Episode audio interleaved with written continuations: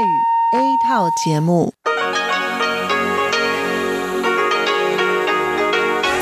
ที่นี่สถานีวิทยุเรดิโอไต้หวันอินเตอร์เนชันแนล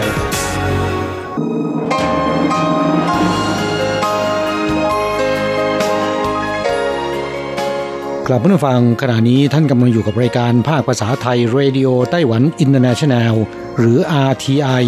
ออกกระจายเสียงจากกรุงไทเปไต้หวันสาธารณรัฐจีน เป็นประจำทุกวันนะครับ นอกจากรับฟังทางเครื่องรับวิทยุได้แล้ว ยังสามารถรับฟังรายการผ่านระบบออนไลน์ได้ที่ thai.rti.org.tw หรือที่ RTI Fanpage นะครับ ขอเชิญติดตามรับฟังรายการของเราได้ ตั้งแต่บัดนี้เป็นต้นไป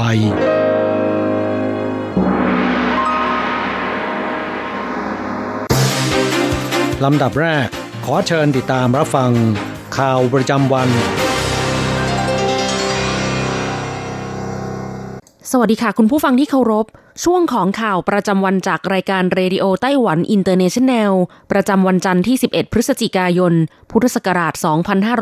2562 สำหรับข่าวไต้หวันมีดิฉันการจยากริชยาคมเป็นผู้รายงานค่ะ หัวข้อข่าวมีดังนี้ ผู้นำไต้หวันร่วมมือกับสหรัฐต่อเนื่อง ปกป้องค่านิยมประชาธิปไตย เช็คราคาให้ดี แอปสั่งอาหาร Delivery แพงกว่าราคาจริงในร้าน ทนายชี้โทษปรับสูงสุด 3 0 0แสนเหรียญไต้หวัน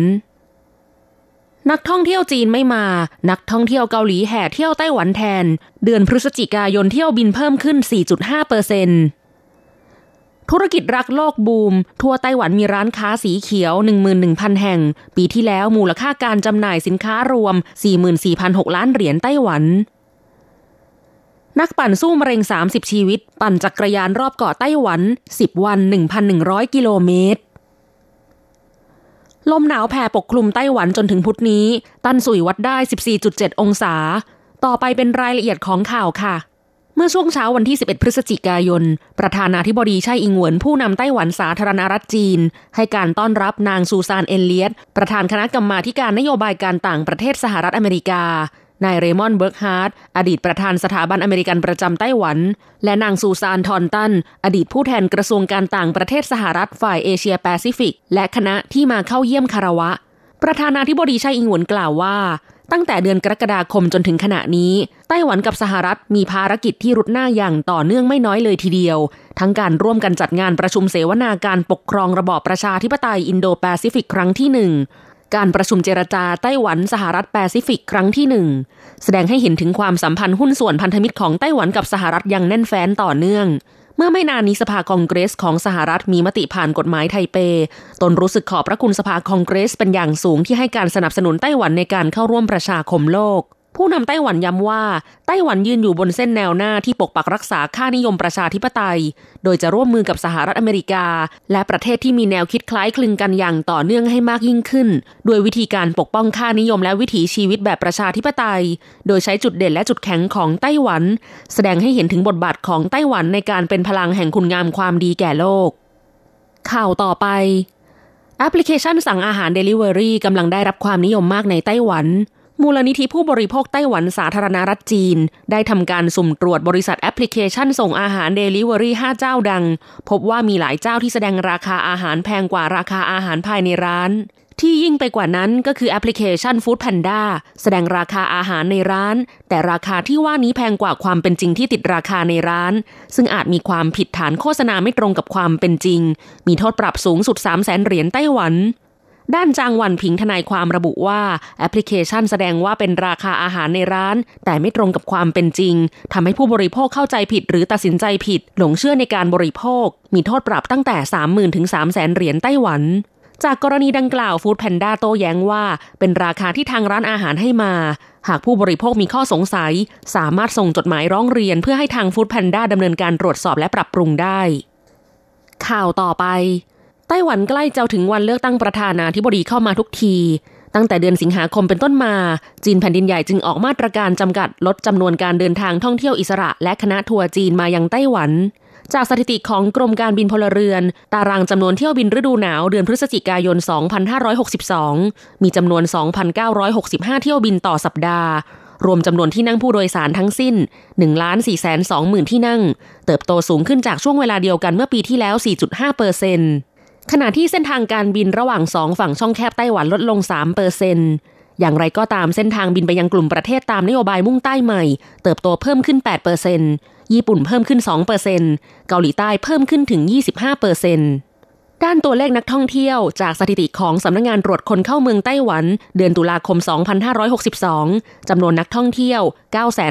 937,755 คนเทียบกับช่วงเวลาเดียวกันเมื่อปีที่แล้ว 959,774 คน อัตราลดลง 2.29เปอร์เซ็นต์นักท่องเที่ยวจีนแผ่นดินใหญ่ลดลงมากที่สุด เดือนตุลาคมปีที่แล้วมีจำนวน 239,366 คน เดือนตุลาคมปีนี้ลดเหลือ 112,068 คน อัตราลดลงถึง 53.18เปอร์เซ็นต์อย่างไรก็ตามนักท่องเที่ยวฮ่องกงและมาเก๊ามีอัตราเพิ่มขึ้น 6.17เปอร์เซนนักท่องเที่ยวชาติอื่นๆ เพิ่มขึ้น 16.16เปอร์เซ็นต์ ถึงแม้ว่าปริมาณนักท่องเที่ยวเดือนตุลาคมลดลง แต่ภาพรวมปริมาณนักท่องเที่ยวเดือนมกราคมถึงตุลาคม 2562 เพิ่มขึ้น 9.04เปอร์เซ็นเมื่อเทียบกับช่วงเวลาเดียวกันเมื่อปีที่แล้ว ในจำนวนนี้นักท่องเที่ยวจีนแผ่นดินใหญ่ฮ่องกง มาเก๊า เพิ่มขึ้น 11.63เปอร์เซ็น5.46เปอร์เซ็นและ 2.92เปอร์เซ็นตามลำดับ ข่าวต่อไป ไต้หวันให้ความสำคัญกับการอนุรักษ์สิ่งแวดล้อมมาก เมื่อวันที่ 11 พฤศจิกายน ทบวงอนุรักษ์สิ่งแวดล้อมไต้หวันสาธารณรัฐจีน จัดพิธีมอบโล่เกียรติคุณ ให้แก่ธุรกิจที่ส่งเสริมและจำหน่ายผลิตภัณฑ์ที่มีแนวคิดอนุรักษ์สิ่งแวดล้อมลดคาร์บอนประจำปี 2019 ภายในงานนิทรรศการการท่องเที่ยวนานาชาติไทเป ITF ประจำปี 2019และประกาศว่าจนถึงขณะนี้มีธุรกิจแนวคิดรักโลกทั่วไต้หวันกว่า 11,000 แห่ง ปีที่แล้วมีมูลค่าการจำหน่ายสินค้ารักโลกรวมสูงถึง 44,600 ล้านเหรียญไต้หวัน ตั้งแต่ปีคริสตศักราช 1992 เป็นต้นมาทบวงอนุรักษ์สิ่งแวดล้อมไต้หวัน เริ่มผลักดันระบบตราสัญลักษณ์รับรองสินค้าสีเขียว จนถึงขณะนี้มีสินค้าที่ได้รับตราสัญลักษณ์นี้ 4,600 รายการ ในจำนวนนี้ได้รับตราสัญลักษณ์ธุรกิจบริการสีเขียว 29 รายการ และในปี 2009 เริ่มผลักดันระบบฉลากสินค้าที่มีแนวทางลดคาร์บอน จนถึงขณะนี้มีสินค้าได้รับฉลาก 396 รายการ ในจำนวนนี้มีสินค้าที่ได้รับฉลากสินค้าลดปริมาณคาร์บอน 22 รายการ ข่าวต่อไป กลุ่มผู้ป่วยมะเร็ง 30 คนและญาติรวม 40 คน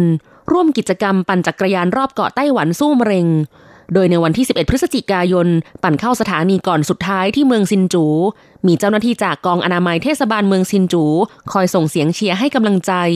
กิจกรรมปั่นรอบเกาะไต้หวันใช้เวลาทั้งสิ้น 10 วัน ระยะทางรวม 1,100 กิโลเมตร หวังจงซี ผู้อำนวยการกองอนามัยเทศบาลเมืองซินจูกล่าวว่า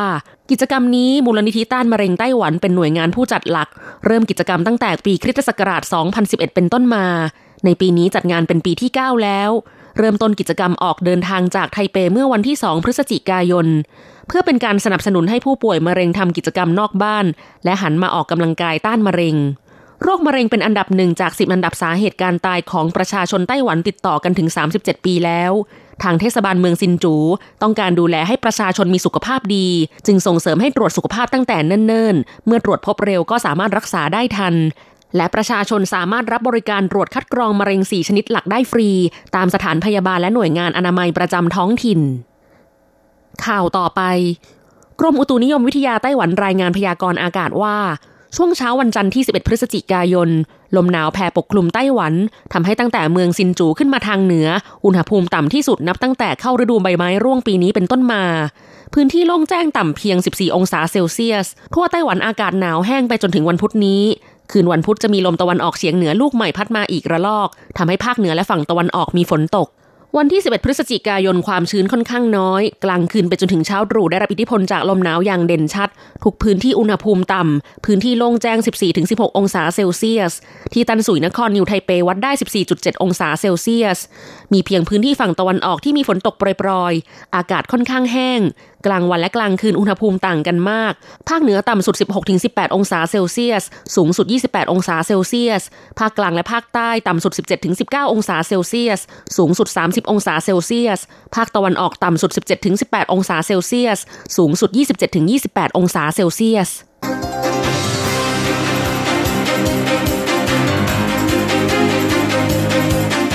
คุณผู้ฟังครับ ต่อไปเป็นข่าวต่างประเทศและข่าวประเทศไทย รายงานโดยผมแสงชัย กิตติภูมิวงหัวข้อข่าวที่สำคัญมีดังนี้ โรค ASF ทำให้ราคาเนื้อสุกรในเวียดนาม พุ่งขึ้นสูงสุดในรอบ 5 ปี กองทัพเกาหลีใต้สั่งห้ามใช้หรือครอบครองบุหรี่ไฟฟ้า ไฟป่าลุกลามในออสเตรเลีย รัฐควีนสแลนด์และนิวเซาท์เวลประกาศภาวะฉุกเฉิน การประท้วงในฮ่องกงตำรวจใช้กระสุนจริง ยิงผู้ประท้วงมีผู้บาดเจ็บอย่างน้อยหนึ่งคน ยอดขายวันคนโสดของอาลีบาบาทำสถิติครั้งใหม่ การไต่สวนสาธารณะเพื่อถอดถอนประธานาธิบดีทรัมป์กำลังจะเริ่มขึ้นในวันพุธ แพทย์ไทยเตือนการดื่มสุราคลายหนาวมีอันตรายถึงชีวิต ต่อไปเป็นรายละเอียดของข่าวครับ การระบาดโรคอหิวาแอฟริกาในสุกรหรือว่า ASF ในช่วงหลายเดือนที่ผ่านมาในเวียดนาม มีการทำลายสุกรจำนวนมาก จึงเกิดภาวะขาดแคลนเนื้อสุกรในระยะสั้น หน่วยงานปศุสัตว์ของเวียดนามแถลงว่า ราคาเพิ่มขึ้นเท่าตัว ราคาเนื้อสุกรในช่วงนี้ทำสถิติพุ่งขึ้นสูงสุดในรอบ 5 ปี การระบาดโรค ASF ปะทุขึ้นในเวียดนาม เมื่อเดือนกุมภาพันธ์ ลุกลามหลายจังหวัด สิ้นสุดเดือนตุลาคม มีการระบาดใน 63 จังหวัดแล้ว และมีการทำลายสุกรเกินกว่า 5.5 ล้านตัว เข้าต่อไปครับ กองทัพเกาหลีใต้สั่งห้ามใช้หรือครอบครองบุหรี่ไฟฟ้า หลังจากเดือนที่แล้วทางการเกาหลีใต้เตือนประชาชน หยุดการใช้บุหรี่ไฟฟ้า ในวันที่ 11 พฤศจิกายน กองทัพเกาหลีใต้ได้คำนึงความปลอดภัยสุขภาพ ได้สั่งห้ามใช้หรือครอบครองบุหรี่ไฟฟ้า ในค่ายทหารหรือฐานที่ตั้งกองทัพ สำนักข่าวรอยเตอร์รายงานว่า แม้แนวโน้มการสูบบุหรี่ในเกาหลีใต้ลดลง แต่ผู้ชายเกาหลีใต้ยังคงเป็นกลุ่มผู้เสพบุหรี่อันดับสูงของโลก โดยเฉพาะกองทัพเกาหลีใต้มีกำลังพลประมาณ 600,000 คน ส่วนใหญ่เป็นทหารเกณฑ์ ในจำนวนนี้เป็นทหารบก 464,000 คน ถือเป็นกำลังพลใหญ่ที่สุดของสามเหล่าทัพ ที่ผ่านมานั้นในสหรัฐมีรายงานผู้เสพบุหรี่ไฟฟ้าป่วยด้วยโรคปอด และมีผู้เสียชีวิต หน่วยงานสาธารณสุขของเกาหลีใต้ จึงได้เตือนเมื่อเดือนที่แล้ว แนะนำให้ประชาชนหยุดการสูบบุหรี่ไฟฟ้า และจะทำการวิจัยต่อไปเพื่อหาหลักฐานอ้างอิงทางวิทยาศาสตร์ เกี่ยวกับของเหลว ในบุหรี่ไฟฟ้า ซึ่งมีส่วนผสมของนิโคติน ต่อไปครับ พื้นที่ทางภาคตะวันออกของออสเตรเลีย เตรียมรับมือไฟป่า รัฐควีนสแลนด์และนิวเซาท์เวลส์ประกาศภาวะฉุกเฉิน ไฟป่าฆ่าชีวิตผู้คนแล้ว 3 ราย นครซิดนีย์เมืองใหญ่ที่สุดของออสเตรเลียประกาศภาวะฉุกเฉินด้วย และเตือนภัยจากอันตรายระดับหายนะ ซึ่งถือเป็นระดับสูงสุด เป็นอันตรายต่อบ้านเรือนและชีวิต ที่ผ่านมานั้นไฟป่าที่รัฐนิวเซาเวลเผาทำลายบ้านเรือนไปแล้ว 150 หลัง ต่อไปครับ การประท้วงในฮ่องกงสุดสัปดาห์ที่ผ่านมายังคงดำเนินต่อเนื่อง กลุ่มผู้ประท้วงเกือบ 100 คนพากันสวมหน้ากากอนามัย ชูธงชาติอังกฤษ แคนาดา และสหรัฐ เข้าร่วมพิธีฉลองวันระลึกถึงผู้เสียชีวิตในสงคราม ในเช้าวันจันทร์สถานการณ์รุนแรงขึ้นตำรวจใช้กระสุนจริงยิงใส่ผู้ประท้วงหลายนัดทำให้มีผู้บาดเจ็บอย่างน้อยหนึ่งคน เหตุการณ์เกิดขึ้นที่ย่านไซวานโฮ เจ้าหน้าที่กำลังพยายามควบคุมตัวชายคนหนึ่ง บริเวณทางแยกที่ผู้ประท้วงปิดกั้นไว้ แต่มีอีกคนหนึ่งเข้ามาใกล้ตำรวจจึงใช้ปืนยิง และในบริเวณทางแยกใกล้เคียง เจ้าหน้าที่ตำรวจใช้กระสุนจริง ยิงใส่ผู้ประท้วงอีกสองนัด มีการควบคุมตัวผู้ประท้วงสองคน ทางนี้เหตุชุมนุมประท้วงในฮ่องกงดำเนินมาเป็นสัปดาห์ที่ 24 แล้ว ต่อไปครับ วันคนโสด 11-11 หรือว่าวันที่ 11 พฤศจิกายนของปีนี้ อาลีบาบาทุบสถิติยอดขายครั้งใหม่ เพียง 9 ชั่วโมงแรก ได้ยอดขาย 158,310 ล้านหยวน เพิ่มขึ้น 25%เทียบกับช่วงเดียวกันของปีที่แล้ว ทางนี้ในปีที่แล้วอาลีบาบาทำยอดขายวันคนโสดทั้งวันได้ 30,000 ล้านดอลลาร์สหรัฐ หรือประมาณ 911,199 ล้านบาท ถือว่าแซงหน้ายอดขายไซเบอร์มันเดย์ของสหรัฐ ซึ่งขายได้เพียง 7,900 ล้านดอลลาร์สหรัฐ หรือประมาณ 239,600 ล้านบาท ต่อไปครับเป็นเรื่องกระบวนการไต่สวนสาธารณะ เพื่อถอดถอนประธานาธิบดีโดนัลด์ทรัมป์ซึ่งกระทำโดยรัฐสภาของสหรัฐ จะเริ่มขึ้นในวันพุธ กระบวนการดังกล่าวดำเนินการโดย คณะกรรมการข่าวกรอง ในสภาผู้แทนราษฎรของสหรัฐ ซึ่งเป็นขั้นตอนที่สองของกระบวนการถอดถอนประธานาธิบดีทรัมป์ตามที่ถูกกล่าวหาว่า ใช้อำนาจโดยมิชอบจากการขอให้ยูเครน ช่วยสอบสวนนายโจไบเดนอดีตรองประธานาธิบดีของสหรัฐที่สมัครชิงตำแหน่งประธานาธิบดี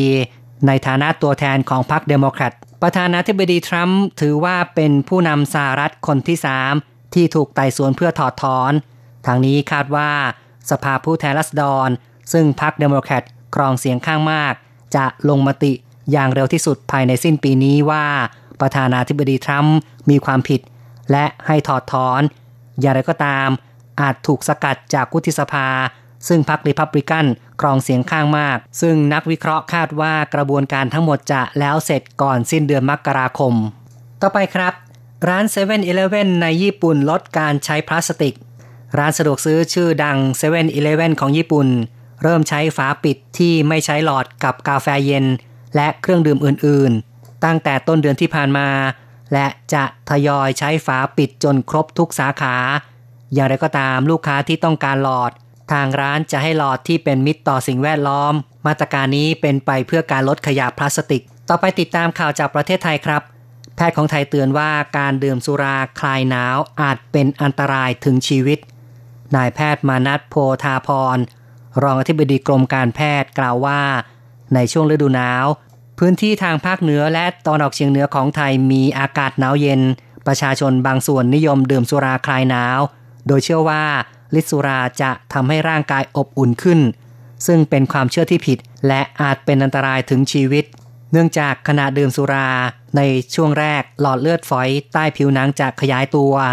ทำให้รู้สึกร้อนวูบวาบ ร่างกายระบายความร้อนมากขึ้น โดยไม่รู้ตัวทำให้อุณหภูมิร่างกายลดลงนำไปสู่ความเสี่ยงต่อการเกิดภาวะ hypothermia ทำให้อวัยวะในร่างกายเกิดความเสียหาย หากดื่มแอลกอฮอล์ในปริมาณมากจะกดประสาทส่วนกลาง เกิดอาการง่วงซึม หลับไปท่ามกลางอากาศหนาวเย็น ถ้ามีเครื่องนุ่งห่มให้ความอบอุ่นน้อย จะเสี่ยงต่อการเสียชีวิตอย่างมาก ต่อไปเป็นข่าวเรื่องการลอยกระทงนะครับ วันที่ 11 พฤศจิกายน ตรงกับวันลอยกระทง ทางการเชิญชวนลอยกระทงหนึ่งครอบครัวหนึ่งกระทง รักษาแม่น้ำลำคลอง นายวราวุฒิศิลปะอาชา รัฐมนตรีว่าการกระทรวงทรัพยากรธรรมชาติและสิ่งแวดล้อม เรียกร้องคนไทยอย่าทำบาปก่อนทำบุญ และทำสิ่งที่ดี อย่านำขยะลงแม่น้ำลำคลอง เชิญชวนให้ลอยกระทงหนึ่งกระทงหนึ่งครอบครัว หรือคู่ละหนึ่งกระทง เพื่อให้แม่น้ำลำคลอง มีความสุขและใสสะอาด ทางด้านกรุงเทพมหานครได้ถแถลงว่ามีการจัดเจ้าหน้าที่กว่า 200 คน เก็บกระทงในแม่น้ำเจ้าพยา ตั้งแต่ช่วงกลางคืน เวลาสองทุ่ม และจะเสร็จเรียบร้อยภายในเวลา6โมงเช้า พร้อมทั้งรณรงค์ขอความร่วมมือ ให้ลอยกระทง แบบหนึ่งกระทงหนึ่งครอบครัวเช่นกัน อีกข่าวหนึ่งครับเป็นเรื่องของการเฝ้าระวังโรค ASF ของไทย รัฐมนตรีว่าการกระทรวงเกษตรประชุมคณะกรรมการระดับชาติ ป้องกันควบคุม และกำจัดโรคอหิวาแอฟริกาสุกร ซึ่งจะมีขึ้นในวันที่ 15 พฤศจิกายน จะกำหนดนโยบายและเตรียมความพร้อมรับสถานการณ์ มาตรการช่วยเหลือเกษตรกร ที่อาจได้รับผลกระทบ โดยที่คณะรัฐมนตรีได้กำหนดเรื่องนี้เป็นวาระแห่งชาติแล้ว และชี้ว่าหากทุกภาคส่วนร่วมมือกัน อย่างเต็มที่จะสามารถป้องกันโรคระบาดได้แน่นอน ทั้งนี้ตามข้อมูลของกรมปศุสัตว์เมื่อวันที่ 8 ตุลาคม ประเทศไทยประกาศเป็นเขตเฝ้าระวังการระบาดของโรค ASF แล้ว 27 จังหวัด ส่วนใหญ่เป็นจังหวัดตามแนวชายแดน และจังหวัดเชื่อมต่อรวม 22 จังหวัด ส่วนอีก 5 จังหวัดเป็นเขตเฝ้าระวัง กระทรวงเกษตรให้ความสำคัญต่อการเฝ้าระวังและป้องกันโรค ASF แม้ไม่เป็นโรคติดต่อจากสัตว์สู่คน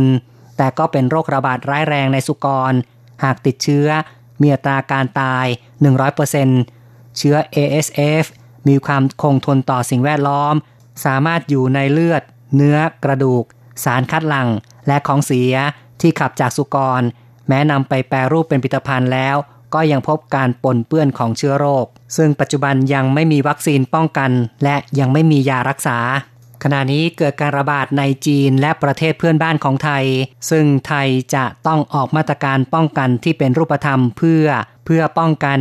ไม่ให้เกิดความเสียหายทางเศรษฐกิจคุณผู้ฟังครับต่อไปเป็นรายงานอัตราแลกเงินอ้างอิงตอนบ่ายของวันที่ 11 พฤศจิกายน โอนเงิน 10,000 บาทใช้ 1240 เหรียญไต้หวัน แลกซื้อเงินสด 10,000 บาทใช้ 1590 เหรียญไต้หวัน และโอนเงิน 1 เหรียญสหรัฐใช้ 30.48 เหรียญไต้หวัน ข่าวจาก RTI ในวันนี้จบลงแล้วครับ เทศกาลภาพยนตร์สารคดีนานาชาติไต้หวันครั้งที่ 12 มีกำหนดจัดขึ้นณกรุงไทเป ในวันที่ 1 พฤษภาคม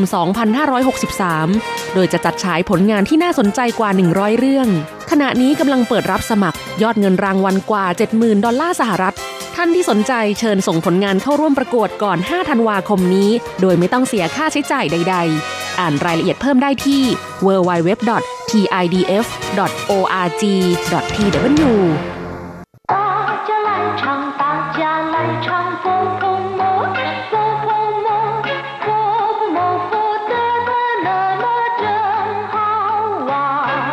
สวัสดีครับเพื่อนผู้ฟัง พบกันในบทนี้เราจะมาเรียนบทเรียนที่ 11 ของแบบเรียนชั้นต้น บทที่ 11หนีใจจั่วฉัมคุณกำลังทำอะไรอยู่ ในบทนี้เราจะมาเรียนรู้คำสนทนาที่เกี่ยวกับการถามไถ่คนอื่นว่าทำอะไรอยู่ ซึ่งเป็นคำสนทนาที่มักจะใช้อยู่บ่อยๆนะครับ第十一课你在做什么一课文你刚刚在家做什么？我刚刚在打电话。你打给你朋友吗？是的，我打给王小姐，她正在家做饭。第十一课，你在做什么？บทที่สิบเอ็ดคุณทำอะไรอยู่做什么ก็คือทำอะไรอยู่你刚刚在家做什么？ เมื่อกี้นี้หรือเมื่อสักครู่นี้คุณทำอะไรอยู่ที่บ้านกังกังก็คือเมื่อสักครู่นี้在家ก็คืออยู่ที่บ้าน做什么ก็คือทำอะไรอยู่我刚刚在打电话เมื่อสักครู่นี้ผมกำลังพูดโทรศัพท์อยู่打电话ก็คือพูดโทรศัพท์นะครับ你打给你朋友吗คุณโทรศัพท์ให้เพื่อนของคุณหรือ你打给你朋友吗 นี่ตาเก๋ก็คือคุณโทรศัพท์ให้นี่朋友吗เพื่อนของคุณหรือ是的我打给王小姐她正在家做饭ใช่ครับ ผมโทรศัพท์ให้มิสหวัง เธอกำลังทำกับข้าวอยู่ที่บ้าน เธอกำลังทำอาหารอยู่ที่บ้าน是的ก็คือใช่ครับ我打给王小姐 ผมโทรให้มิสหวัง หวังเฉาเจี๋ยก็คือ คุณหวังคุณผู้หญิงนะครับ ที่แท้หวัง หรือมิสหวังนะครับ他正在家做饭เธอกำลังอยู่ที่บ้านทำกับข้าว หรือเธอกำลังอยู่ที่บ้านทำอาหาร正在家ก็คือกำลังอยู่ที่บ้าน做饭คือทำอาหารหรือว่าทำกับข้าวกราบผู้ฟัง หลังจากรู้ความหมายของคำสนทนาในบทนี้ไปแล้วนะครับ ต่อไปเราจะมาเรียนรู้คำศัพท์ใหม่ๆในบทนี้กัน เช่นเคยนะครับ มาฟังคุณครูอ่านคำศัพท์ใหม่ๆในบทนี้กันก่อน แล้วสักครู่มาอธิบายนะครับ二生字与生词一打打二刚刚刚刚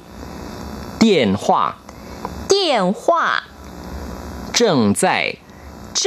在中饭中饭ตาแปลว่าตี ทุบเคาะหรือว่าชกนะครับ อย่างเช่นว่า ตากูแปลว่า ตีกรอง ตาจ้า แปลว่าชกต่อยกัน นอกจากนี้แล้วเนี่ยคำว่าตายังมีความหมายอื่นๆอีกมากมายนะครับ เมื่อนำไปรวมกับคำอื่นๆอย่างเช่นว่า ตาเตี้ยนหว่าที่เราเรียนกันในบทนี้นะครับ ก็แปลว่า โทรศัพท์ ตาเขอช่วย สปงกตาเจ้าเต้า คบค้าสมาคม ตาเหมาเซียน ถักไหมพรม ตาตุ แปลว่าพนันกัน วางเดิมพันกัน ตาล่า แปลว่า ลงแหวกหรือว่าขัดเงา ตาจุยแปลว่าคิดหรือว่าวางแผนคำศัพท์คำที่สองนะครับ กังกัง แปลว่าเมื่อสักครู่นี้ เมื่อตะกี้นี้ เพิ่งจะ อย่างเช่นว่า他刚刚还在现在不知道去哪了เมื่อสักครู่นี้เขายังอยู่ ตอนนี้ไม่รู้ไปไหน我刚刚吃过药现在舒服多了ผมเพิ่งจะทานยาเข้าไปเมื่อสักครู่นี้ ตอนนี้รู้สึกสบายขึ้นเยอะคำว่ากังคำเดียวนะครับ แปลว่าพอดี อย่างเช่นว่ากังเข่าไม่ใหญ่ไม่เล็ก หรือไม่มากไม่น้อย พอดิบพอดี เรียกว่ากังเข่ากังฉายแ ปลว่าเมื่อสักครู่นี้ เมื่อตะกี้นี้มีความหมายเช่นเดียวกับกังกังและใช้แทนกันได้นะครับ ศัพท์คำที่สามที่เราจะมาเรียนรู้กัน เตี้ยนขว้าแปลว่าโทรศัพท์ ถ้าเป็นโทรศัพท์สาธารณะก็จะเรียกว่ากงกงเตี้ยนขว้าคำว่ากงกงก็แปลว่า ของส่วนรวมหรือว่าสาธารณะฉังถูเตี้ยนขว้าแปลว่า โทรศัพท์ทางไกลชื่อในเตี้ยนขว้าก็คือโทรศัพท์ภายในเมือง กัวจี้เตี้ยนว้าแปลว่าโทรศัพท์ข้ามประเทศนะครับเถาปี้เตี้ยนว้าโทรศัพท์แบบหยอดเหรียญชาขาเตี้ยนว้าโทรศัพท์แบบใช้การ์ดหรือว่าแบบใช้เสียบบัตรโทรศัพท์สิงต้งเตี้ยนว้าแปลว่าโทรศัพท์มือถือ หรือบางครั้งจะเรียกว่าเฉาถีเตี้ยนว้าก็ได้เช่นกันนะครับ มีความหมายอย่างเดียวกัน คำว่าเตี้ยนเพียงคำเดียวเนี่ยแปลว่าไฟฟ้านะครับ ในภาษาจีนเครื่องใช้ไฟฟ้าทุกชนิด ส่วนใหญ่จะมีคำว่าเตี้ยนนำหน้าอยู่นะครับ เมื่อเพื่อนผู้ฟังเห็นศัพท์ในภาษาจีนมีคำว่าเตี้ยนนำหน้าอยู่ ก็ขอให้เข้าใจได้เลยว่า จะต้องเป็นเครื่องใช้ไฟฟ้าอะไรสักอย่างหนึ่งเป็นแน่นะครับ อย่างเช่นว่าเตี้ยนชื่อจีแปลว่าทีวีเตี้ยนจื่ออิเล็กทรอนิกส์เตี้ยนปิงเซียงตู้เย็น電池 แบตเตอรี่ ถ้าเป็นฐานไฟฉายเรียกว่าการเตี้ยนเฉอเตี้ยนเป้าก็คือโทรเลข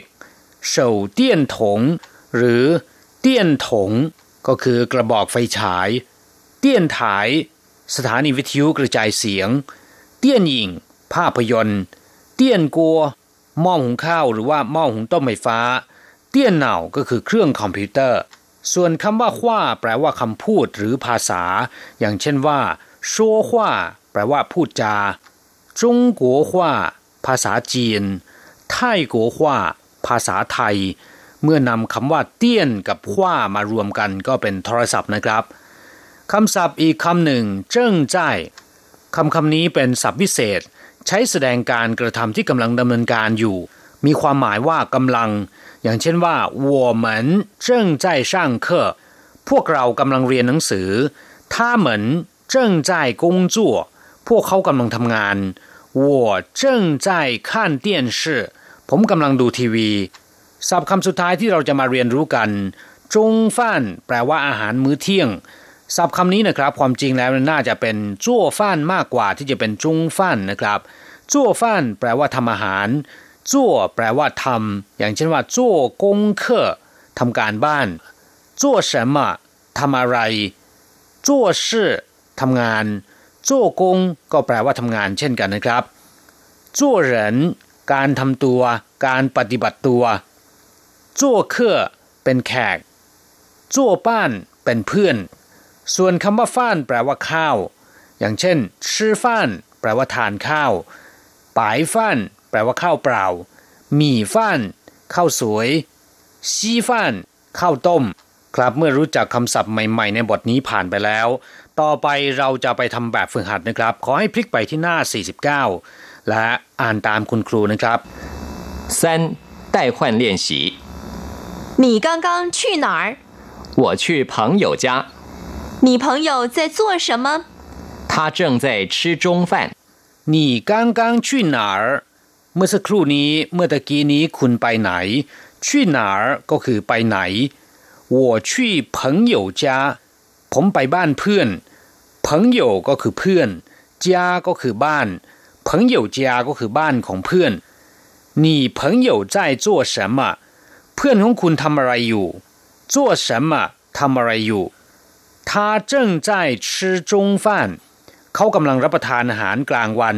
หรือเขากำลังทานอาหารมื้อเที่ยงชื่อจงฟ้านก็คือทานอาหารมื้อเที่ยง หรือรับประทานอาหารกลางวัน กลับผู้ฟัง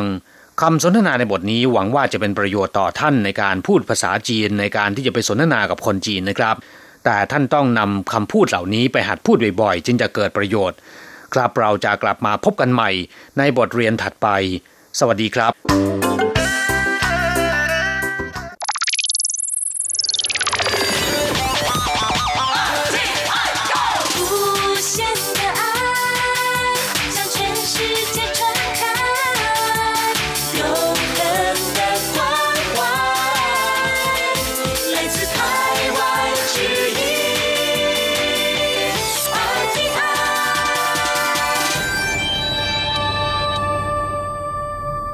ครับคุณครับขณะนี้คุณกำลังติดตามรับฟังรายการภาคภาษาไทยจากสถานีวิทยุ RTI ซึ่งส่งกระจายเสียงจากกรุงไทเป ประเทศสาธารณรัฐจีนอยู่นะครับและต่อไปนั้นก็ขอเชิญคุณผู้ฟังติดตามรับฟังรายการกระแสประชาธิปไตย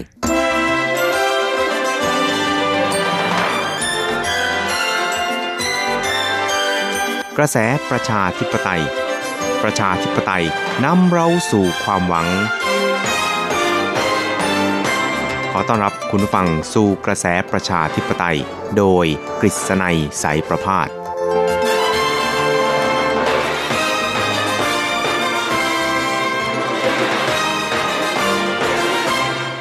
สวัสดีครับคุณผู้ฟังที่รักและเคารพทุกท่านครับ ผมกฤษณัยสารพาดก็กลับมาพบกับคุณผู้ฟังอีกครั้งหนึ่งครับ ในช่วงเวลาของ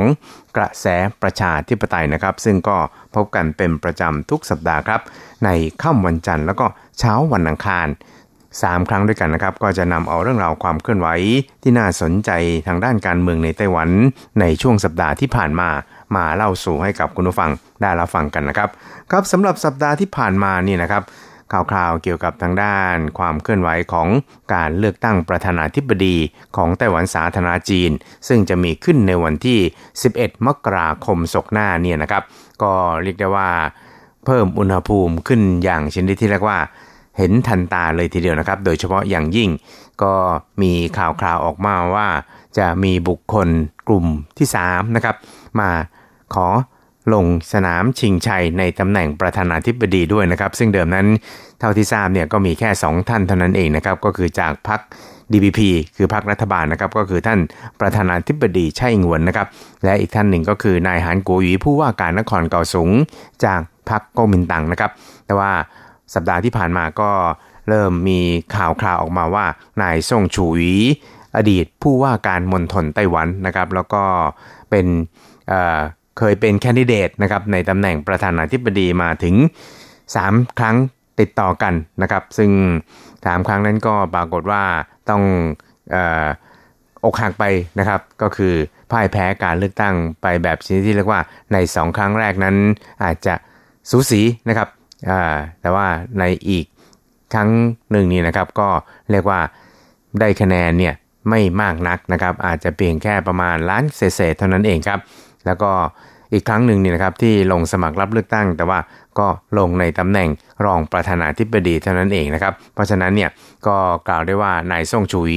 หัวหน้าพรรค PFP หรือว่า People First Party นี่นะครับลงชิงชัยในตำแหน่งประธานาธิบดีในคราวนี้เนี่ยนะครับเป็นครั้งที่ 4 แล้วนะครับ ก็เรียกได้ว่าผ่านร้อนผ่านหนาวมาอย่างโชคโชนเลยทีเดียวนะครับ ซึ่งอย่างไรก็ตามเนี่ยนะครับการ ลงสมัครรับเลือกตั้งของในซ่งฉุยในคราวนี้นะครับ หลายฝ่ายนะครับ หลายวงการเนี่ยต่างก็ไม่ได้ให้คะแนนกับนายซ่งเนี่ยมากมายนักนะครับ ซึ่งก็เป็นไปตามคาดครับที่การสำรวจคะแนนนิยมของนายซ่งหลังจากที่เขาแบะท่าว่าจะลงสมัครรับเลือกตั้งนะครับ แต่ว่ายังไม่ได้ประกาศอย่างเป็นทางการนะครับ ซึ่งก็คาดว่าน่าจะมีการประกาศภายในสัปดาห์นี้หรือสัปดาห์หน้านะครับ เพราะว่าก็ ใกล้วันลงทะเบียน ขอเป็นผู้สมัครรับเลือกตั้งแล้วเนี่ยนะครับ ก็ทำให้ช่วงนี้เนี่ยนะครับ กระแสข่าวเกี่ยวกับนายซ่งเนี่ยก็ค่อนข้างมากพอสมควรนะครับ เพียงแต่ว่านายซ่งเนี่ยนะครับก็มีเรียกว่าเป็นนักการเมืองนะครับที่เจนเวทีเนี่ยมาอย่างโชคโชนนะครับ ไม่ว่าจะเป็นในส่วนของทาง การเป็นหัวหน้าพักนะครับหรือว่าการลงสมัครรับเลือกตั้ง ในตำแหน่งประธานาธิบดีของไต้หวันสาธารณจีนนะครับ ซึ่งสื่อมวลชนในไต้หวันนะครับ ก็ไวพอสมควรเลยทีเดียวนะครับ รีบจัดทำสำรวจคะแนนนิยมของนายซ่ง เทียบเคียงกับผู้สมัครอีกสองท่านคือประธานาธิบดีไช่อิงหวน แล้วก็นายหานโกยีผู้ว่าการนครเกาสงจากพรรคก๊กมินตั๋งนะครับ ซึ่งผลเนี่ยนะครับก็ เป็นไปตามคาดครับ นั่นก็คือนายซ่งนั้นได้คะแนนนิยมเนี่ยเพียงแค่ร้อยละ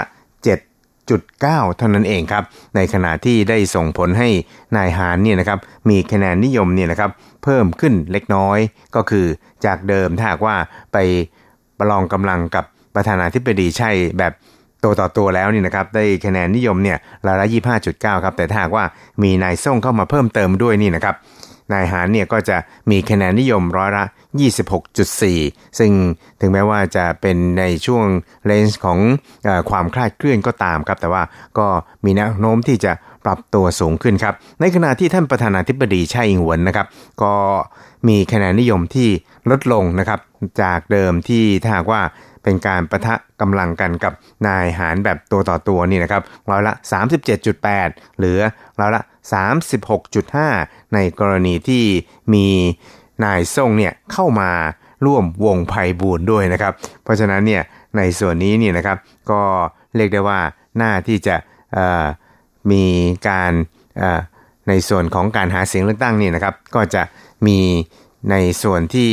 ผู้ลงสมัครรับเลือกตั้งนี่นะครับ ก็จะต้องเร่งพยายามอย่างยิ่งครับในการหาคะแนนเสียงกับ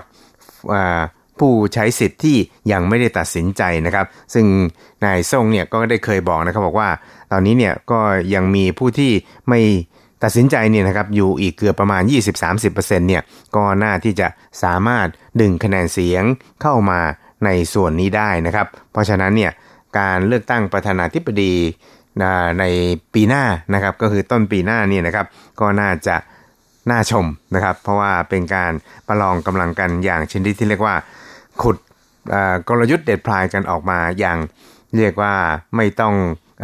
เกรงใจกันนะครับครับสำหรับในส่วนของท่านประธานาธิบดีไช่อิงหวนนะครับ ก็ปรากฏว่ามีข่าวว่าจะเลือกท่านอดีตนายกรัฐมนตรีไล่ชิงเต๋อเนี่ยมาเป็นคู่ลงสมัครรับเลือกตั้งในตำแหน่งรองประธานาธิบดีด้วยนะครับ ซึ่งก็เรียกได้ว่าตอนนี้เนี่ยนะครับแนวโน้มเนี่ย กือบร้อยละ90 ทีเดียวนะครับ เพราะว่าในหลายๆฝ่ายของพรรค DVP แล้วก็บุคคลระดับนำในพรรค DVP เองครับ ก็ไม่ได้ปฏิเสธในเรื่องนี้นะครับ เพียงแต่ว่ารอจังหวะเท่านั้นเองครับ ซึ่งนางสาวเฉินจีเลขาธิการทำเนียบประธานาธิบดีนะครับ ซึ่งก็ถือว่าเป็นคนสนิทของท่านผู้นำไต้หวันเนี่ยก็ได้ระบุนะครับว่าการประกาศ ผู้ที่จะลงสมัครรับเลือกตั้งในตำแหน่งรองประธานาธิบดีคู่กับท่านประธานาธิบดีใช่นั้นก็ถือเป็นอำนาจหน้าที่นะครับสิทธิ์ขาดของประธานาธิบดีใช่ครับว่าจะประกาศเมื่อใดครับ什么时候宣布这个都是呃总统的决定到目前来讲哎我不清楚我也不知道说哎下个礼拜或者不过ครับนางสาวเฉินจีนั้นก็บอกนะครับบอกว่าจะ ประกาศเมื่อไหร่นี่นะครับก็ต้องให้ท่านประธานาธิบดีใช่เนี่ยเป็นคนตัดสินใจซึ่งตอนนี้นี่นะครับ ตัวท่านเองเนี่ยก็ยังไม่ทราบแน่ชัดว่าจะประกาศเมื่อไหร่นะครับ แล้วก็ไม่รู้ว่าจะเป็นสัปดาห์นี้หรือสัปดาห์หน้านะครับ แต่ว่าในส่วนของอตัวที่จะลงสมัครรับเลือกตั้งรองประธานาธิบดีนั้นก็คิดว่าตอนนี้เนี่ยนะครับท่านก็มีตัวเลขอยู่ในใจแล้วว่าใครที่เหมาะสมที่สุดแล้วก็คิดว่าหน่าที่จะมี ประการประกาศออกมาในเร็ววันนี้นะครับ เพราะว่ามันก็ใกล้จะถึงวันลงสมัครรับเลือกตั้งแล้วนะครับ ครับสำหรับในส่วนของกลุ่มองค์กรที่เป็นองค์กรภาคเอกชนนะครับ หรือว่าเป็นองค์กรที่เรียกกันว่า NGO ในไต้หวันนี่นะครับ ก็ได้มีการรวมตัวกันนะครับ แล้วก็เรียกร้องที่จะให้ผู้ที่จะลงสมัครรับเลือกตั้งเนี่ยจะต้องให้คำมั่นสัญญานะครับว่าจะ ฏิเสธ การจัดทำความตกลงสันติภาพ ในลักษณะจีนเดียวกับทางการจีนคอมมิวนิสต์นะครับ ซึ่งองค์กร NGO นี้นั้น ก็เรียกได้ว่าได้เสนอหลักการถึง 14 ประการด้วยกันนะครับ ซึ่งหนึ่งในนั้นก็คือการปฏิเสธ ไม่ลงนามทำความตกลงสันติภาพที่อยู่ในรูปของอจีนเดียวนะครับ ซึ่ง นายไล่จงเฉียงนะครับในฐานะกลุ่มผู้นำ NGO กลุ่มนี้นั้นก็ได้บอกครับว่า拒绝一中和平协议遵守民主防卫条款第二个是反制中国统战渗透ครับเขาก็บอกครับบอกว่า หลักการแรกที่ต้องนำเสนอ เพื่อที่จะให้บรรดาผู้ลงสมัครรับเลือกตั้งนี่นะครับ ต้องยึดถือเนี่ยนะครับก็มีอยู่ 4 ประการด้วยกันนะครับ ประการแรกก็คือปฏิเสธ การจะทำความตกลงสันติภาพจีนเดียวนะครับเคารพในการปกป้องประชาธิปไตย ส่วนประการที่ 2 นั้นก็คือ จะต้องต่อต้านการแทรกซึมของทางการจีนคอมมิวนิสต์นะครับแล้วก็ผลักดันการจะทำร่างกฎหมาย เพื่อที่จะปกป้องประชาธิปไตย แบบ 2.0 นะครับ และประการที่ 3 นั่นก็คือจะต้องมีการแก้ไขกฎหมายเกี่ยวกับสัญชาติ เพื่อให้เป็นกรอบแห่งพลเมืองของไต้หวันนะครับ ส่วนประการที่ 4 นั่นก็คือ การจะทำรัฐธรรมนูญฉบับใหม่นะครับ เพื่อให้สลัดพ้นจากจีนเดียวอย่างถอนรากถอนโคนนะครับ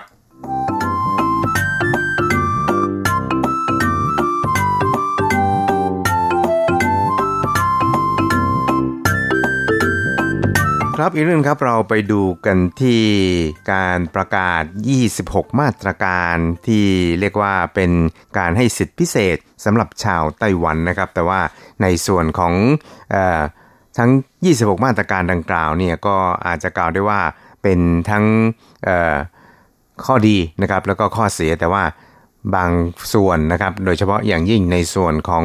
พรรครัฐบาลของไต้หวันสาธารณจีนเองนะครับ ก็รู้สึกว่ามันจะ เป็นเสมือนกับลูกอมอาบยาพิษอะไรทำนองนี้นะครับ โดยเฉพาะอย่างยิ่งในส่วนของออมาตรการพิเศษที่ได้สั่งการให้สารเอกอัครราชทูตของจีนนะครับ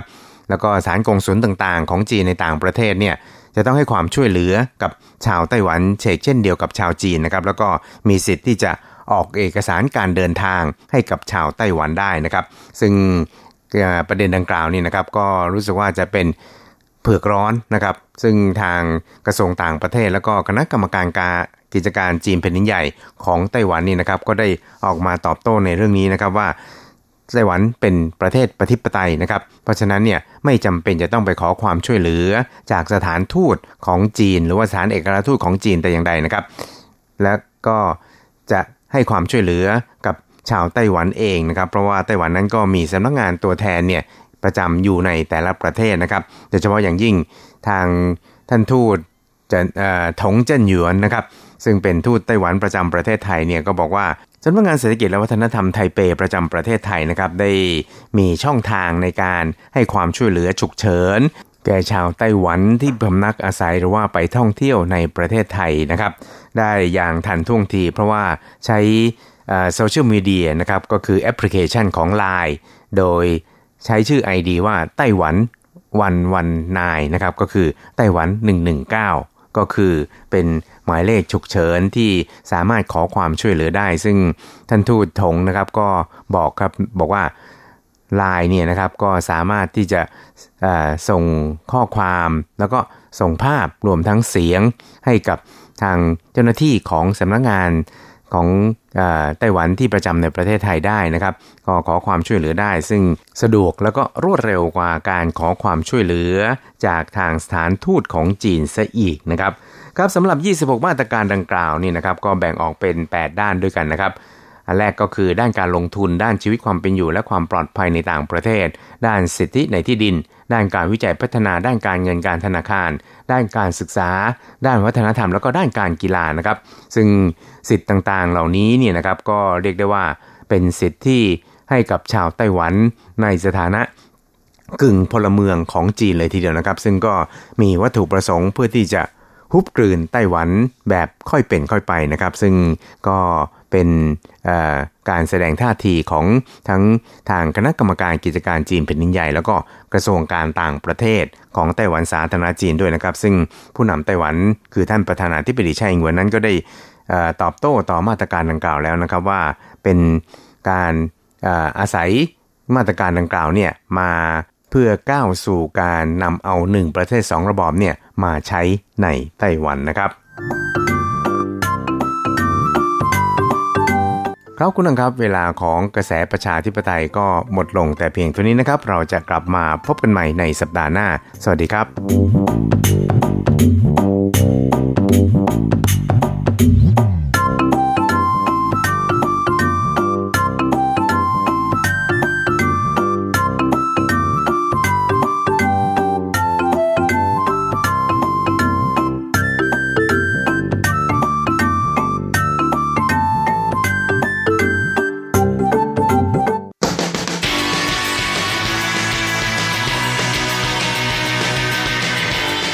มองปัจจุบัน โลกปัจจุบัน เปลี่ยนแปลงตลอดเวลา ทุกอย่างไม่หยุดอยู่กับที่ ย้อนอดีต ย้อนดูเรื่องราว วัฒนธรรม ความคิด ความเป็นอยู่ของผู้คนในอดีต มองปัจจุบัน ย้อนอดีตดำเนินรายการโดย แสงชัย กิตติภูมิวงศ์รจรัตน์ยนต์สุวรรณ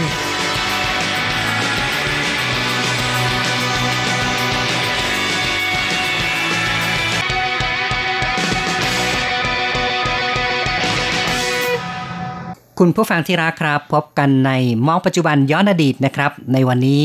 เราจะมองเรื่องราวเกี่ยวกับการสื่อสารกันนะครับ ซึ่งในช่วงกลางเดือนตุลาคมที่ผ่านมานั้นก็มีข่าวว่าญี่ปุ่นเนี่ยเลิกใช้ BB call นะครับ แต่ว่าไต้หวันนี่เลิกมาก่อนหน้าตั้ง 8 ปีแล้วนะครับใช่เพราะฉะค่ะนั้นก็เลยมีคนบอกว่า แม้ดูเหมือนกับไต้หวันนี่จะ ล้ำสมัยเจริญกว่าล้ำสมัยกว่าญี่ปุ่นนะเลิกก่อนหน้าตั้ง 8 ปีแล้ว ญี่ปุ่นเนี่ยเพิ่งจะมาเลิกตอนนี้เกี่ยวกับการใช้ BB call นะครับ ค่ะ ซึ่งญี่ปุ่นนี่ใช้มานานถึง 50 ปีเลยค่ะ ครับ ในไต้หวันนี่ก็เลิกไปในปี 2011 นะคะอืมอย่างไรครับก็ตามก็ยังมีหลายประเทศค่ะ ที่มีการใช้ BB call หรือว่าเพจเจอร์กันอีกนะคะครับยกตัวอย่างโรงพยาบาลหลายแห่งในอังกฤษค่ะ ก็ยังมีการใช้เพจเจอร์อันนี้อีกนะคะอ๋อครับ จากการสำรวจก็พบว่า 80%ของโรงพยาบาลในประเทศอังกฤษยังมีการใช้เพจเจอร์ โดยเฉพาะอย่างยิ่งเจ้าหน้าที่แพทย์พยาบาลของกรมระบบดูแลสุขภาพแห่งชาติ หรือ NHS ใช้เพจเจอร์มากกว่า 10%ค่ะ ครับทำไมเป็นอย่างนั้นล่ะครับ สาเหตุนะคะเขาก็บอกว่า โรงพยาบาลมีหอผู้ป่วยบางชนิด ออกแบบป้องกันรังสีเอ็กซเรย์ซึ่งทำให้รบกวนสัญญาณของมือถือได้ แต่ถ้าใช้เพจเจอร์เนี่ย จะเป็นคลื่นไร้สายสามารถทะลุได้นั่นทะลุเองกำแพงเข้าไปยังห้องที่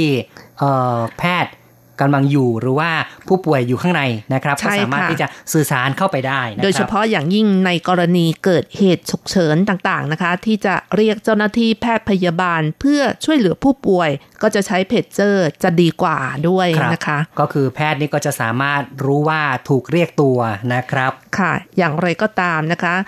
ก็ มีการประกาศแล้วนะคะว่าทางกรมดูแลสุขภาพแห่งชาติของอังกฤษเนี่ย จะเลิกใช้เพจเจอร์ในปี 2021 ค่ะ อืม เนาะก็มีแนวโน้มว่าจะเลิกเหมือนกันนะครับค่ะเนี่ยแล้วก็ใช้ระบบอื่นเข้ามาแทนที่ ครับ ก็คงต้องหาวิธีการอย่างอื่นเข้ามาทดแทนอยู่ดีละ นะแหมครับก็กลายเป็นประวัติศาสตร์ไปเลยนะคะ ใช่นะครับ ไม่ทราบว่าคุณผู้ฟังนี่ใครเคยมีประสบการณ์ BB call บ้างหรือเปล่า ค่ะ BB นะครับ call ภาษาจีนก็จะเรียกกันว่าฮูเจี้ยวชี่ครับ ก็เป็นโทรศัพท์เอ่อในยุคแรก ๆ นะครับ เอ๊ะประมาณแค่ 2G มั้งนะครับ ค่ะก็เขาก็บอกว่าเป็นวิทยุติดตามตัวนะคะ ใช่ครับ เริ่มพัฒนาตั้งแต่ปี 1950 จนถึงปี 1960 ค่ะ ก่อนที่จะเริ่มใช้อย่างแพร่หลายก็ในยุคปี 1980 นะคะ เขาบอกว่ามีการใช้ที่มากที่สุดก็คือยุคที่พีคมากก็คือปี 1990 นั่นเองค่ะ ครับก็เป็นยุคที่หลาย ๆ คนก็จะมีเครื่องเล็ก ๆ ติดอยู่กับตัวด้วยนะครับ แล้วก็เวลาถูกเรียกก็จะมีเสียงปิ๊บปิ๊บปิ๊บปิ๊บออกมาหรือมีเสียงค่ะมีการสั่นสะเทือนนะครับ ก็จะรู้ว่าเอ่อ หมายเลขอะไรเรียกมาก็ให้โทรกลับไปที่หมายเลขนั้นนะครับ คือใช้โทรศัพท์โทรกลับไปอีกทีหนึ่ง เพราะว่า BB Call หรือว่าเพจเจอร์นี้ไม่สามารถที่จะสื่อสารด้วยเสียงได้นะครับ ค่ะเพจเจอร์นี้เริ่มใช้น้อยลงในยุคปี 2000 นะคะ ซึ่งก็เล่ากันว่านะคะ ต้นกำเนิดของเพจเจอร์ก็ย้อนกลับไปตั้งแต่ต้นทศวรรษ 1920 นะคะ นายเชอร์แมนอัมสเดน ชาวมิชิแกน พยายามโทรศัพท์ติดต่อแพทย์ เพื่อให้มารักษาคนในครอบครัวที่ล้มป่วยนะคะ แต่เนื่องจากเป็นเวลานอกทำการ จึงไม่มีผู้ตอบรับโทรศัพท์ เพราะฉะนั้นอัมสเดนก็เลยคิดว่า เอ๊ะถ้ามีวิทยุติดตามตัวสักเครื่องหนึ่งก็คงจะดีอย่างนี้นะคะ ก็เลยมีแรงผลักดันในการเกิดเพจเจอร์ขึ้นมาค่ะ ครับ ก็พัฒนาเป็น BB Call หรือว่าเพจเจอร์ขึ้นมานะครับ ค่ะ อย่างไรก็ตามนะคะ เพจเจอร์ที่กำเนิดขึ้นมาเป็นตัวจริงก็เป็นของบริษัท Motorola เสียมากกว่าค่ะ ครับ ก็เป็นผู้ที่ผลิตขึ้นมาเพื่อใช้งานนะครับทั่วไปนะครับ ซึ่งเพจเจอร์ของบริษัท Motorola นี้ก็คล้ายกับระบบ Walkie Talkie ไปผสมกับเทคโนโลยีคลื่นสัญญาณวิทยุนั่นเองค่ะ ซึ่งคิดค้นโดยนายจอห์นฟรานซิส มิเชล เพจเจอร์เครื่องแรกถูกนำมาจำหน่ายในปี 1964 มีชื่อว่าเพจบอยนะคะ ซึ่งทำได้แค่แจ้งสัญญาณเสียงเตือนว่ามีข้อความ แล้วก็บอกว่าการุณาโทรกลับไม่มีหน้าจอใด ๆ เกิดขึ้นเลยนะคะ ครับ แบบง่าย ๆเลยนะครับ จากนั้นโมโตโรล่าก็ได้พัฒนาเป็นรุ่นเพจบอย2ที่จำหน่ายในปี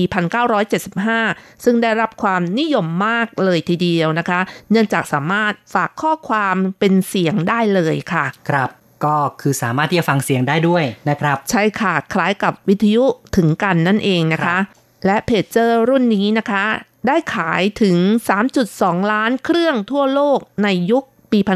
1980 ค่ะ อืม ก็เป็นช่วงนั้นเป็นช่วงที่คิดกันจริง ๆ นะครับ ก็นับว่ามีการใช้งานกันอย่างแพร่หลายมากครับ ค่ะ จึงเริ่มมีการผลิตเพจเจอร์ที่แสดงข้อความได้ แต่ก็ยังเป็นการแสดงตัวเลขให้โทรกลับ หรือรหัสที่เข้าใจกันระหว่างทั้งสองฝ่าย กระทั่งต่อมา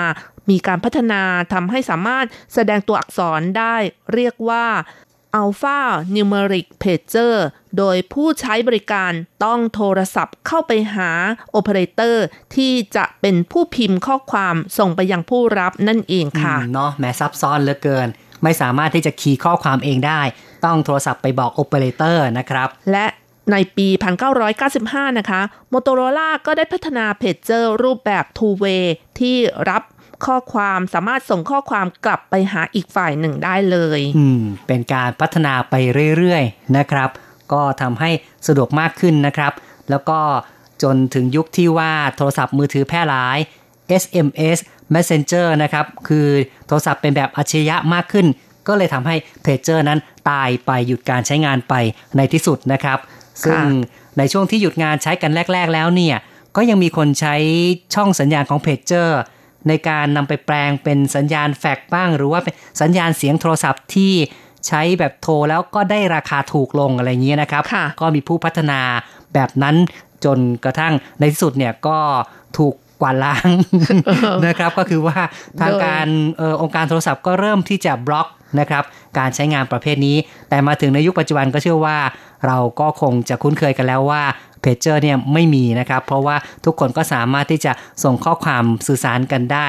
ทั้งส่งข้อความหรือทั้งผู้เสียงเนี่ยก็สามารถกระทำกันได้หลายช่องทางจริง ๆ เลยใช่ค่ะ ในสมัยก่อนนี่จำได้ว่าเราเคยใช้โทรศัพท์แบบถูกนะคะ ใช้วิธีส่งสัญญาณเหมือนกับติดติดติดติดส่งไปก่อนใช่ไหมคะส่งสัญญาณไปแล้วก็โทรศัพท์ไปคุยกัน แต่ก็ไม่สะดวกเท่าไหร่บางทีสัญญาณก็ขัดขัดหายหายนะคะ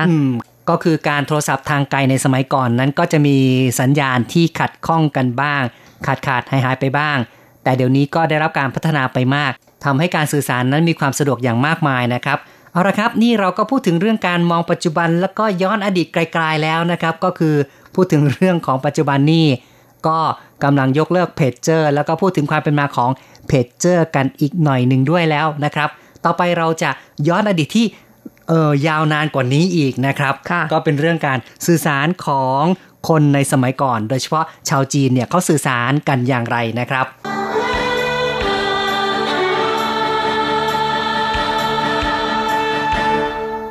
ค่ะในสมัยก่อนนะคะ ชาวจีนสื่อสารกันด้วยโคมลอยนะคะ ที่เรียกกันว่าคงหมิงเติงนะคะอืมคือถ้าเกิดว่าอยู่กันไกลๆนะตะโกนบอกกันไม่ได้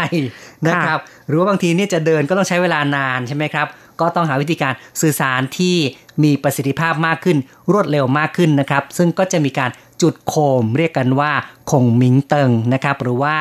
โคมคงมิง หรือว่าโคมคงเบ้งนะครับ เพราะว่าคงเบ้งเป็นผู้คิดค้นนั่นเองนะคะ ซึ่งใช้ส่งสารซึ่งเขียนในโคมลอย เพื่อขอความช่วยเหลือครั้งที่ถูกทหารฆ่าศึกล้อม ด้วยเหตุนี้จึงเรียกโคมลอยนี้ว่า โคมคงเบ้งนั่นเองค่ะ ในสมัยก่อนนะคะ ชาวจีนใช้โคมลอยในทางยุทธศาสตร์ในสงครามด้วยนะคะ ต่อมาค่อยๆ กลายเป็นเทศกาลรื่นเริง มีการใช้นอกเหนือจากทางทหาร มื่อได้รับความนิยมในหมู่ประชาชน ต่อมาโคมลอยเหล่านี้รวมอยู่ในเทศกาลต่างๆ อย่างเช่น เทศกาลไหว้พระจันทร์ และเทศกาลโคมไฟ ซึ่งปัจจุบันก็กลายเป็นการขอพรให้ประสบความสำเร็จหรือว่าความสุขนั่นเองนะคะ กลายเป็นการสื่อสารกับเทพเจ้าไปซะแล้วค่ะนะครับ แต่จริงๆ แล้วจุดเริ่มต้นของโคมลอยนี่ใช้ในการสื่อสารในเรื่องของการสงครามซะมากกว่านะคะครับ ก็คือว่าในยุคปัจจุบันในยุคอดีตนะครับ ชาวจีนก็จะใช้โคมลอยเพื่อการสื่อสารในทางทหารนะครับ แล้วต่อมานี่ก็กลายเป็นเรื่องของงานรื่นเริงก็มีนะครับ กลายเป็นประเพณีวัฒนธรรมเกี่ยวกับเรื่องของการจุดโคมอธิษฐานขอพรต่อเทพเจ้ากันนะครับ ค่ะสำหรับในไต้หวันนะคะ ก่อนที่จะมีการใช้ในการขอพรเพื่อความสุขอะไรอย่างนี้นะคะ ที่เมืองซือเฟินนะคะ ของนครนิวไทเป ซึ่งมีเทศกาลโคมลอยผิงซีอยู่นี่ในความเป็นจริงนะคะเอ่อโคมลอยที่กำเนิดขึ้นนี่เขาบอกว่าจุดเริ่มต้นนี่บอกว่าในยุคของจักรพรรดิเต้ากวางราชวงศ์ชิง ยุคนั้นนะคะ มีชาวจีนจากมณฑลฮกเกี้ยน ที่เดินทางมาอยู่ในไต้หวันนะคะ อย่างเช่นอำเภอฮุยอันอำเภออันซี แล้วก็ ในยุคนั้นเล่ากันว่ามีโจรชุกชุมมาก โดยเฉพาะที่เมืองผิงซีค่ะ เพราะว่าเป็นเขตภูเขานะคะ เวลาที่มีโจรมาจะป้นบ้านนะคะ ชาวบ้านก็จะไปหลบบนภูเขา เมื่อโจรไปแล้ว ผู้ที่อยู่บนพื้นราบ โดยเฉพาะอย่างยิ่งผู้ชายนะคะ ที่ดูแลด้านความปลอดภัย ก็จะส่งสัญญาณให้ผู้ที่อยู่บนเขารู้ โดยการปล่อยโคมลอยค่ะ ครับ ก็คือว่า เป็นวิธีการสื่อสารนะครับของชาวผิงซีนะครับ ซึ่งเมื่อมีโจรมาปล้นสะดมเนี่ยบรรดาผู้หญิงบรรดาเด็กๆ ก็ต้องหาทางหลบหนีเอาตัวรอดก็จะขึ้นภูเขาไปนะครับ ส่วนบรรดาผู้ชายทั้งหลายที่มีความแข็งแรงก็จะทำหน้าที่ในการต่อสู้กับโจรเมื่อขับไล่โจรไปได้แล้ว ก็จะ จุดโคมไฟนะครับ บอกให้ผู้ที่อยู่บนเขาหลบซ่อนอยู่เนี่ยรู้ว่าโจรไปแล้วสามารถลงมาได้แล้วนะครับและในวันที่ลงจากเขานะคะ ก็เป็นวันที่ประจวบเหมาะว่าตรงกับวันที่ 15 เดือนหนึ่งตามปฏิทินจีน ซึ่งก็คือวันเทศกาลโคมไฟหรือว่าเหยียนเซียวเจียนั่นเองนะคะ อ๋อเนาะนะครับแหมก็เป็นช่วงที่โจรมาปล้น ในช่วงปลายปีมั้งเนาะต้นนะครับปีค่ะอ๋อต้นปี เพราะว่าเป็นช่วงที่ตรุษจีนไปแล้วสองอาทิตย์นะคะ ครับ ต้นปีเนาะพอเอ่อพอโจรไปแล้ว ก็เลยปล่อยโคมให้ผู้หลบภัยเนี่ยลงมา ก็ตรงกับวันที่ 15 เดือนหนึ่งนะครับ ตามปฏิทินจีนนะครับ ใช่ค่ะ หลังจากนั้นเป็นต้นมาจึงมีการปล่อยโคมไฟ เพื่อรำลึกเหตุการณ์ดังกล่าว ในวันเหวียนเซียวเจียของทุกปีนะคะ ซึ่งเป็นประเพณีที่สืบทอดยาวนานมากว่า 200 ปีแล้วค่ะ อืม ครับก็คือว่าเพื่อนๆผู้ฟังบางคนที่เคยไปเที่ยวผิงซีนี่ก็เชนมีการปล่อยโคมลอยนะครับ ก็เป็นเรื่องที่เอ่อดูแล้วก็ แหมบางทีเราก็ไม่รู้ความเป็นมากันนะครับค่ะเพราะฉะนั้นเนี่ยนี่ก็เป็นที่มานะครับว่าทำไมจึงมีการจุดโคมลอยที่ผิงซีกันนะครับแต่ว่าปัจจุบันก็กลายเป็นแหล่งท่องเที่ยวที่มีการจุดโคมลอยกันจนมีชื่อเสียงไปทั่วโลกนะคะ สถานีโทรทัศน์ช่อง CNN ของสหรัฐก็ได้เลือกให้เป็นเทศกาลโคมลอยของพิงซี เป็นหนึ่งใน 52 รายการจากทั่วโลกที่น่าสนใจที่มีคุณค่าในการไปร่วมกิจกรรมนะคะ ครับ เป็นสถานที่ท่องเที่ยวแห่งหนึ่งนะครับ ของไต้หวันนะครับ ก็คือที่ผิงซีของนครนิวไทเปครับ ซึ่งลักษณะของโคมลอยที่เมืองผิงซีก็คล้ายๆกับโคมยี่เป็งที่เชียงใหม่นะคะ ส่วนใหญ่ก็มีลักษณะ โครงเป็นไม้ไผ่ ติดด้วยกระดาษเชียน ส่วนของฐานหรือก้นโคมจะเล็กกว่าส่วนของยอด เพื่อเป็นการกันความร้อนไหลออก ส่วนกลางด้านล่างจะติดกระดาษน้ำมัน เพื่อใช้จุด ไฟนะคะ หลังจากจุดแล้วอากาศภายในโคมก็จะร้อนและเบากว่าอากาศภายนอกโคม จึงช่วยพยุงโคมให้ลอยไปสู่ท้องฟ้าได้ค่ะ คุณผู้ฟังครับนี่ก็เป็นรายการมองปัจจุบันย้อนอดีตในวันนี้ที่เราก็มองเรื่องของบีบีคอลแล้วก็ย้อนไปสู่เรื่องของการจุดโคมคงหมิงนะครับ ซึ่งเป็นการสื่อสารระหว่างคนในอดีตกันนะครับ เอาละครับ รายการของเราในวันนี้หมดลงแล้ว อย่าลืมกลับมาพบกับ มองปัจจุบันย้อนอดีตในครั้งต่อไป สวัสดีครับ สวัสดีค่ะ